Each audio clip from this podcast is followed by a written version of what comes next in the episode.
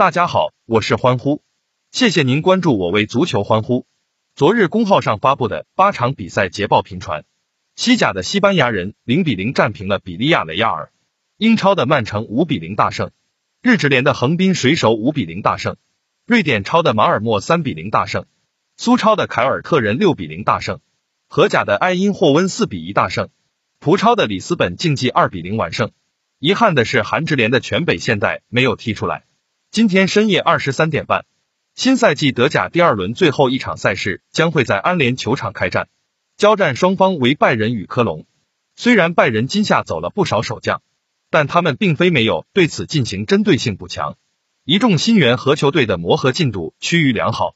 比起防守端的变动，进攻端似乎是拜仁完全无需担心的地方。莱万多夫斯基、穆勒以及格纳布里依然是拜仁进攻端的重中之重。单单莱万多夫斯基以及穆勒就已经包揽了新赛季头两场拜仁正式比赛的四个入球，当中波兰神射手攻入了四球中的三球，入球效率之高依然令人汗颜。更为关键的是，莱万多夫斯基更是在过往面对科隆的比赛中射入过十球，不难看出他面对科隆时信心十足。除此之外，拜仁主场表现向来强势，他们上季联赛主场全季斩获十三胜四平的不败战绩。目前他们更是取得一波跨赛季二十七轮联赛主场不败的佳绩。上一次联赛主场落败还要追溯到二零一九年十二月。科隆新赛季表面上一片祥和，他们近六场各项赛事能够斩获四胜二平的不败战绩，但实则上球队是暗藏汹涌。首先，除了柏林赫塔以及拜仁是能叫得上号的之外，其余对手不过是耶拿以及沙夫豪森之流。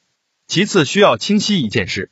科隆目前总身价为德甲第四低，他们只比两支升班马波鸿、格雷特霍夫以及同为上季惊险完成保组的比勒费尔德高。总体而言，科隆此等小球会在拜仁面前犹如蝼蚁。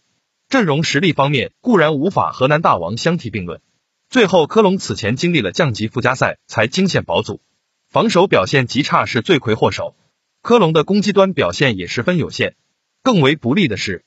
拜仁绝对是科隆近年来最不愿意遇到的对手。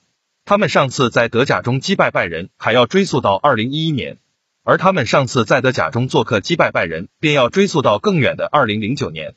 双方最近十四次德甲对话，科隆一平十三负，其中最近五次交手均场失球数高达三点六球，且均场入球还不足一球。